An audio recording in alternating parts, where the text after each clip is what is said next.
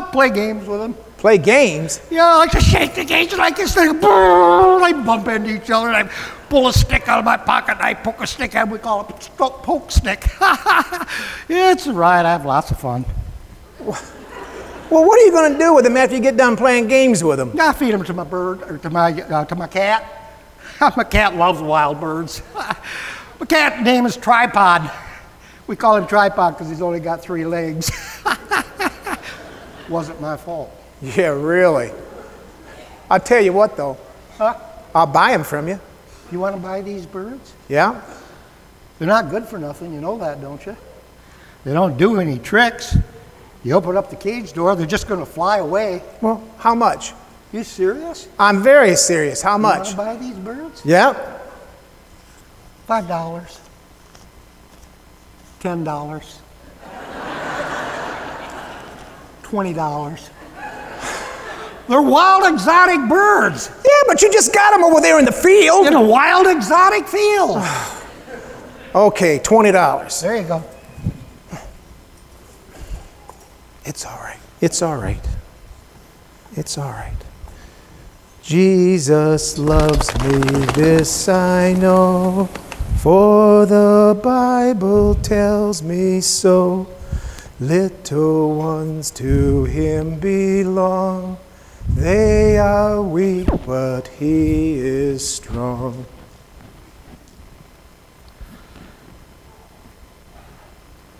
See, you're looking at my cage. What you got in there? I got mankind in there. Mankind. Where'd you find him? Found them in the garden. Well, what are you going to do with them? I'm gonna play games with them. Play games. All kinds of games. Games that are going to make them think they're doing right when they're really doing wrong. I'm going to turn their world upside down. They're going to think they're having so much fun. I'm going to save the best to last. Well, what's going to happen to them then? They'll be damned. Damned for all time and eternity. You know, my father is fond of mankind. Yes, I know. You know, he'll pay the price for them. You want to buy these humans? Yeah. They're not good for anything. You know that, don't you? They'll promise you everything. And when the going gets tough, they'll run away. How much? Your tears, Okay. your blood. Okay. It'll cost you your life. Okay.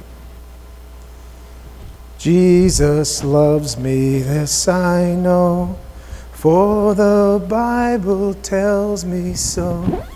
Little ones to him belong. They are weak, but he is strong.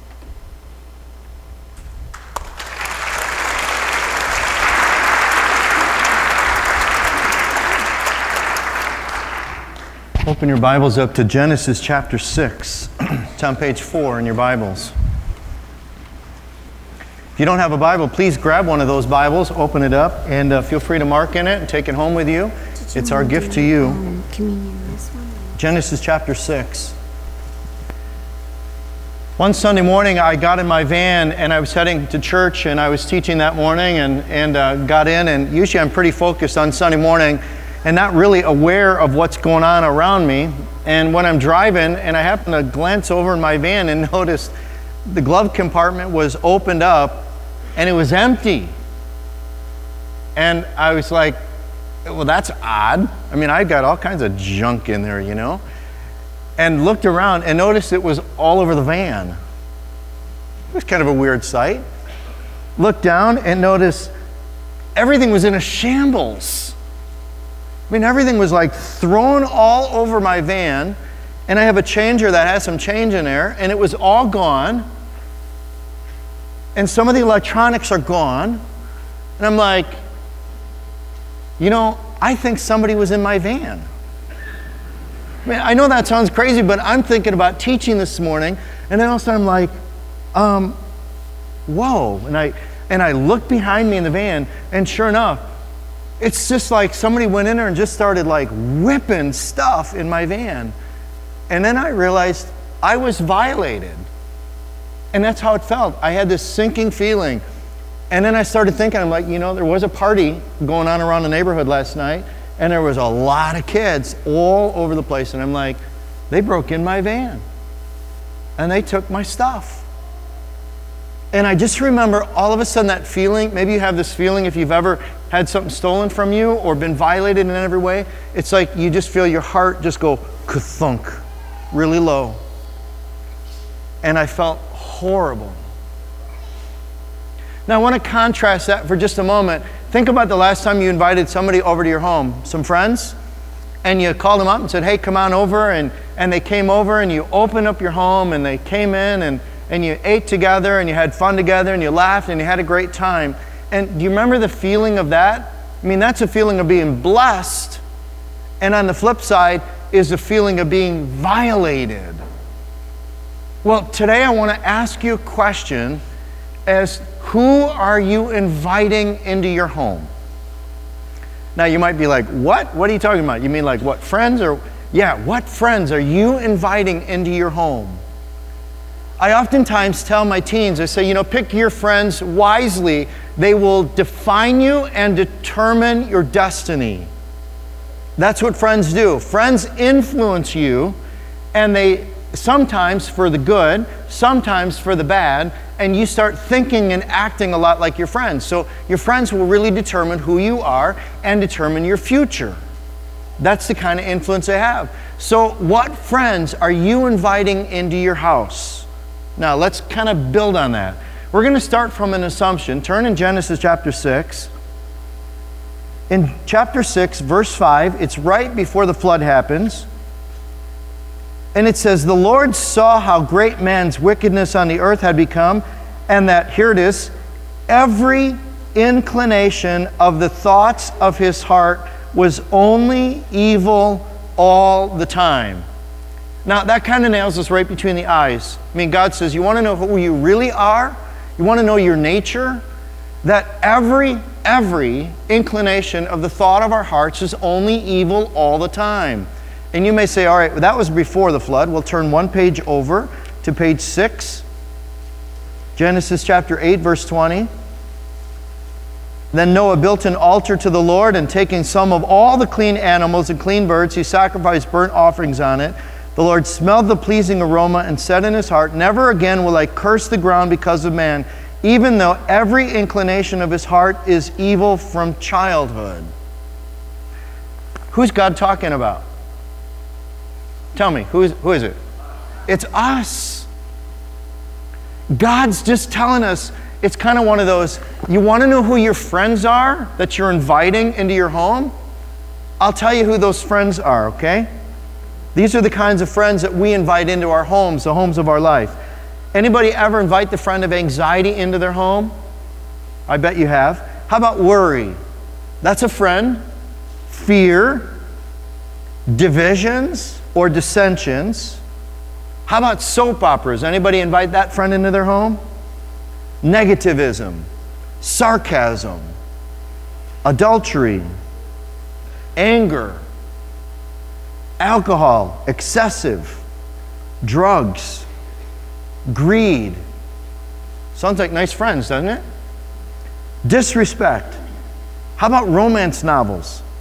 Sarcasm, doubt, rage, pornography, witchcraft, Wicca. Anybody got the internet in their home? Man, have you invited friends through the internet? Anybody got cable TV? Lots of friends in there too. Legalism, movies, Ouija boards, envy, violence, violent video games, violent movies, inappropriate sex, murder, jealousy. Now, can we be really honest? Isn't that our friends? Isn't that who we hang out with a lot? I mean, haven't we invited them into our home and then we just we kind of hang out with them and, and we're comfortable with them why because god told us in genesis that every inclination of our heart is for these friends and we like those kinds of friends now start turning over to revelation chapter 3 last book of the Bible, Revelation 3. Look, it's on page 869. And we have this issue going on within every one of us because these are who we call our friends if we're honest. And yet we're in conflict because there's somebody else who wants to be our friend, and the two of them don't get along very well. Okay? In Revelation chapter 3, if you find verse 20, why don't you read it with me? This is Jesus talking, okay? Say it with me. Here I am. I stand at the door and knock. If anyone hears my voice and opens the door, I will come in and eat with him and he with me.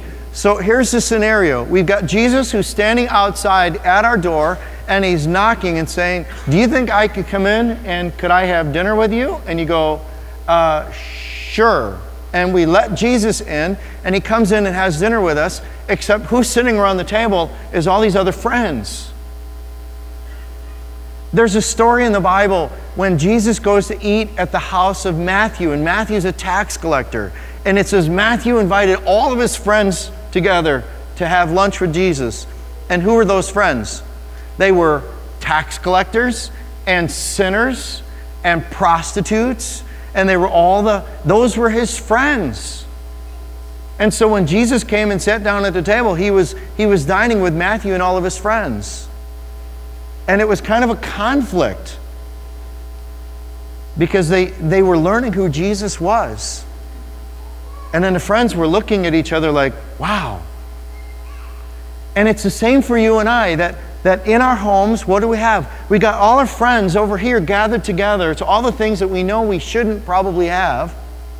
And yet at the same time, Jesus is knocking on the door going, Hey, do you think I could come in and, and have a meal? And we play this little game, don't we? When Jesus comes in, we're like, Quick, hide in the closet, right? And we just send all of our friends into the closet. And we find if you're living a life in conflict, you're normal. If there's no conflict, something's not right. And the conflict is this is who we're most comfortable with because this is our nature. And yet, God comes in and wants to eat with us and have a relationship with us and wants to live within our house with us.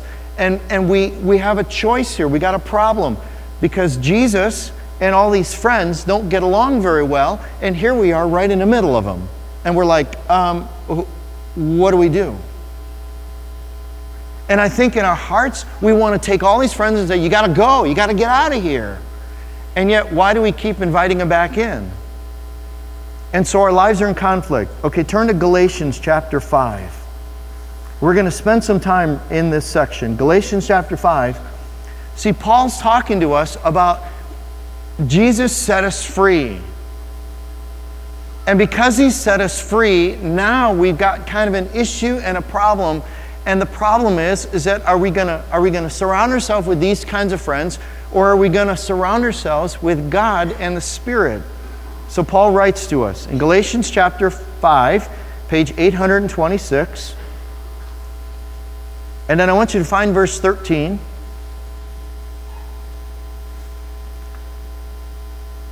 And Paul writes, You, my brothers, were called to be free, but don't use your freedom to indulge the sinful nature. Now, jump down to verse 16. So I say, live by the Spirit, and you'll not gratify the desires of the sinful nature.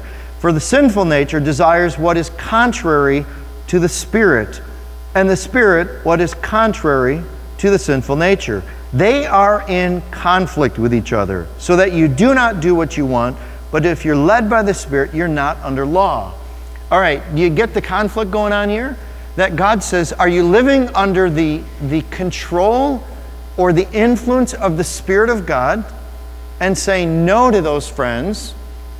Or are you over here hanging out with your friends and becoming more and more like your friends, and now you're in conflict with God? And every believer goes through this on a daily basis. Are we becoming more like our friends? Are we becoming more like Jesus? And it becomes hard. Now, Paul goes on. Verse 19 says, All right, let me tell you about your friends. The acts of the sinful nature are obvious sexual immorality, impurity and debauchery, idolatry and witchcraft, hatred, discord, jealousy, fits of rage, selfish ambition, dissensions, factions, and envy, drunkenness, orgies, and the like. I warn you, as I did before, that those who live like this will not inherit the kingdom of God. Here's the problem do you know what these friends want to do to your life? They want to steal from you, they want to kill you, they want to destroy you. Think about addictions, how destructive addictions are.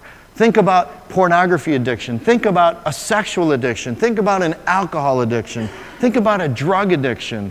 Think about young people today who are cutting themselves and finding relief in taking a knife and slicing their arms and finding relief. Why? Because of the influence of their friends who are saying it's okay. Why are kids committing suicide? Because their friends are saying it's okay. And they're hanging out with these friends, and this is our nature because we're most comfortable here. And yet God comes in and goes, I have come, this is what Jesus said, I have come that you might have life and have it how much? To the full. See, that's where it's like, all right, so you want me to experience life to its fullest by having you in my life, and yet my comfort level is over here, and we got a problem. What do we do? See, look at what God brings, verse 22.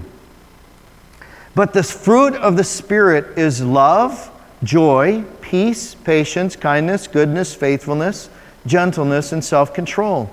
Against such things there is no law. And this is where it's like so if God comes in, God's promising to bring all of his great friends for a great life. And yet, how many of us kind of gravitate over here with our friends? Are you with me? Yeah, because this is normal and this one's hard. But this one makes us shudder. Look at verse 18. Oh, I'm sorry, um, the end of verse 21. And envy, drunkenness, orgies, and the like. Here it is. I warn you, as I did before, that those who live like this will not inherit the kingdom of God. You know, we read that and we shudder. Because when we're honest, we're, we're comfortable here. And God says, if this is what we choose to make our life about, our friends, then we're not going to go to heaven. Because we've said, These are my friends. And that's where we struggle. Because we really want God to fill us, and yet we really like our friends. Let me try to illustrate this a little bit. On Friday night, we went to see the Pistons. That was really fun. I've never been to the Palace before. I think I told you a few you know, weeks back, we got free tickets to go to the Pistons. We met the coach. So we went there and had a fab, just a fabulous time.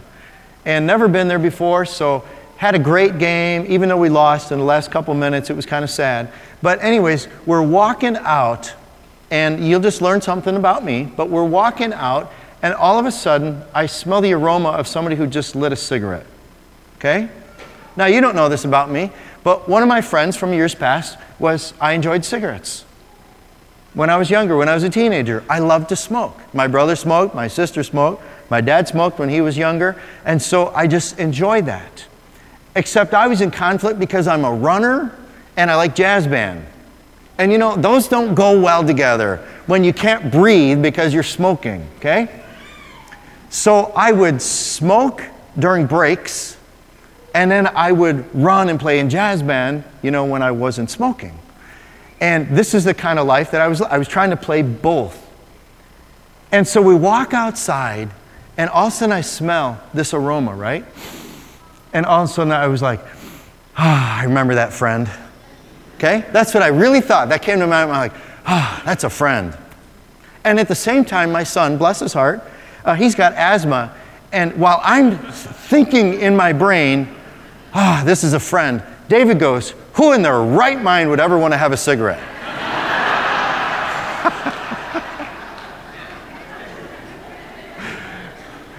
and I just in my I just started laughing, you know. He didn't know why I was laughing because he's talking about who would in their right mind want to do this as I'm going ah. You see, he didn't understand because he's never had that friend. But I've had that friend. And so I naturally gravitated right back to my friends. But he didn't get it. You know, sometimes that's how it is in our lives. Some of you aren't facing issues, and you're like, you know, I, I just don't get it. I, I don't get it. But if you've ever faced any issues, you get it. Fact, you're in a battle because these are your friends. And you know that's not how God wants you to live, and you're not happy living that way, and it's stealing and killing and destroying your life, and yet God came to set us free. Jesus came to set us free from those friends. But now, what do we do? How do we do this? And that's what becomes really hard. See, look at, now let's go on, okay? We just read about the fruit of the Spirit. Now jump down to verse 24. Those who belong to Christ Jesus have crucified the sinful nature with its passions and desires. really? I mean, I'm being honest. I don't know about you. We've crucified those friends, right? So, in other words, when you come to Christ, then you've said to all your friends, Be gone, get out of here, I want nothing to do with you. I don't know about you, but these friends seem to be hiding out in my life. They're still there. And how do you say no? How do you just kind of say, No, I'm not going to go there? Because you really want a relationship with Christ to be indwelling in your house. And you know, if you know anybody that's dealing with any one of these issues, it's hard. You know, sometimes we're quiet with the issues, right? Little envy going on, that's a good friend, and we want to harbor that. How about unforgiveness? Anybody got any friends of unforgiveness that you just want to keep around because you just don't want to forgive that other person? And nobody knows about it. Well, we won't call that an addiction, but we don't want to give up that friend. And we just nurture that along. See, every one of us, if we're really honest, we understand Genesis 6. Every inclination of the thought of a person's heart is only evil all the time because this is where our comfort is. That's why Jesus came. He came to set us free from that. How do we do that? You're in Galatians, turn to Colossians, towards the back of your Bible, page 834. I've watched a lot of people over the years try to do this and try to do this on their own and wind up failing. And they just do it again and do it again and do it again. I was talking to a counselor recently who was telling me that they've got a good, you know, one of their clients who's an alcoholic, who's been an alcoholic for 10 years, and in that 10 year period has quit probably 100 times. But they haven't quit because they keep going back.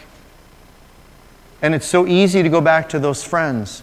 It's a lot like if you've been following Lindsay Lohan. Now, I don't know what you think about Lindsay Lohan. I think she's an amazing actress. You know, The Parent Trap and Freaky Friday, she's had some good movies. Well, you know, Lindsay is really struggling with a drug addiction. These are her friends. And she's been in and out of jail. She's been in and out of rehabilitation. She's in rehabilitation again until January. But I want you to think about what rehabilitation is for just a minute. That word rehabilitate uses re, means again, and habitat or, or habilitation is actually habitat, the same root word. So we all have a habitat, okay? It's kind of like our home is our habitat. You learned that when you were a kid in school about an animal's habitat. Your habitat is your home. And she needs a new habitat. That's what rehabilitation is. It's, it's cleaning out a part of your habitat and replacing it with something else. But what oftentimes happens is that if we try to do it on our own, we wind up going right back. We clean it out and it comes right back in because there's nothing to replace it. And so in Colossians, Paul's writing to the church And listen to what he writes in verse 15, chapter 3, verse 15. Let the peace of Christ rule in your hearts. Since as members of one body you were called to peace, and be thankful.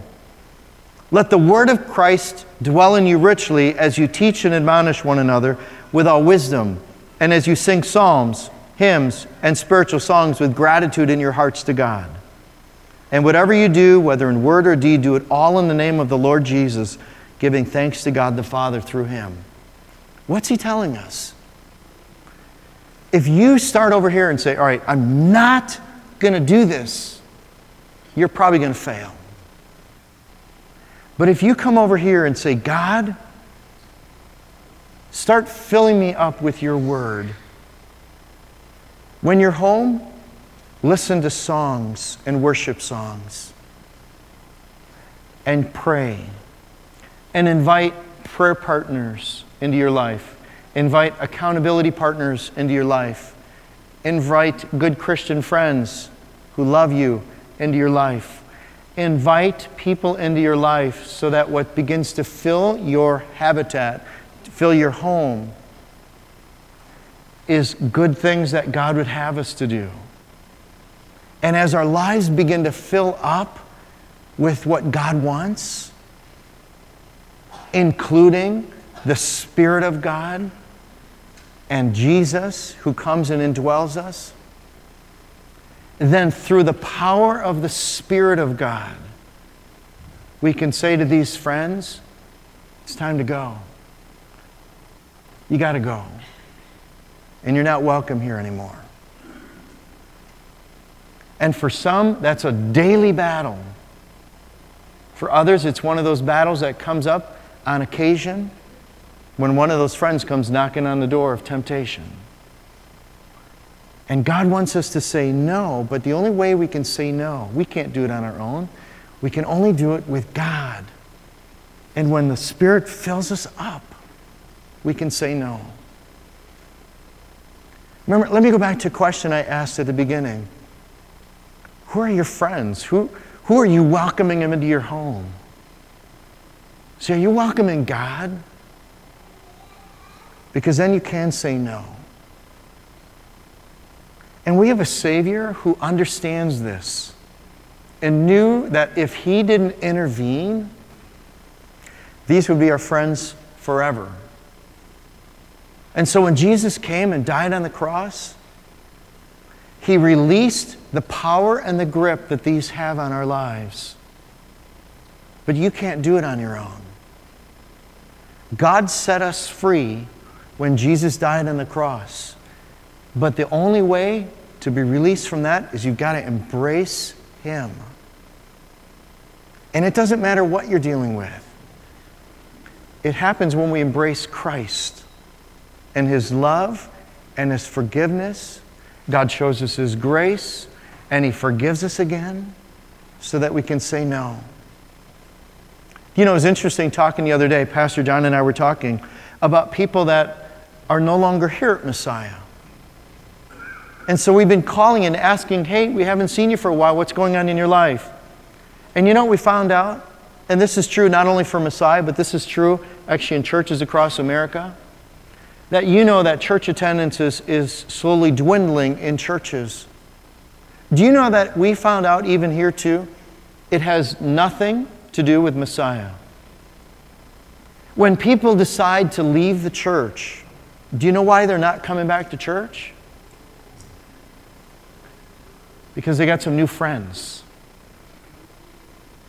And what we found is that people began to befriend these friends again. And the first thing that goes when we're, we're caught in these friendships is our worship attendance. And you know why that is? Because right now, do you realize you brought all your friends with you to church? They're sitting right around you, all your friends. And God's watching.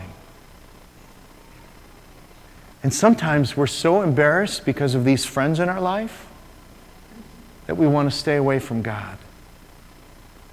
And yet we don't realize that's hurting us. Even when you've befriended one of these friends, bring them to church. Because when you're sitting here in worship and God's watching your friends, God can say, All right, do you really want that friend? Or do you want life? And God will give you the strength to say, You know, can I leave that friend right here and walk out free? And God says, Yes, and even gives you the strength to do it.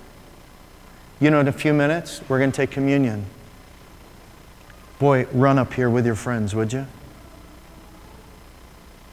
Grab that communion and say, God, I need help leaving these friends.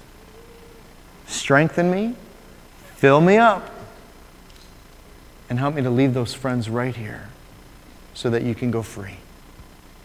Let's pray together. God, if we're really open with you and honest, oh my goodness, we could name every friend that we have in our life that we've allowed some to control us, and others we just want to have fun with, and others we embrace as our good friends. And yet, God, where are you in the midst of all that? We want you as our friend. What a friend we have in Jesus.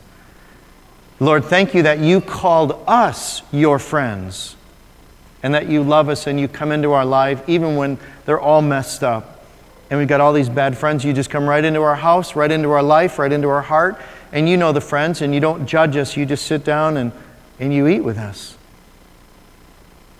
God, may we, out of your love and your strength and your power, may we say no to friends, bad friends, who are just going to take us away from you.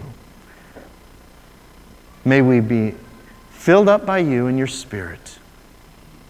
In the name of Jesus, we pray, and all of God's people said, Amen.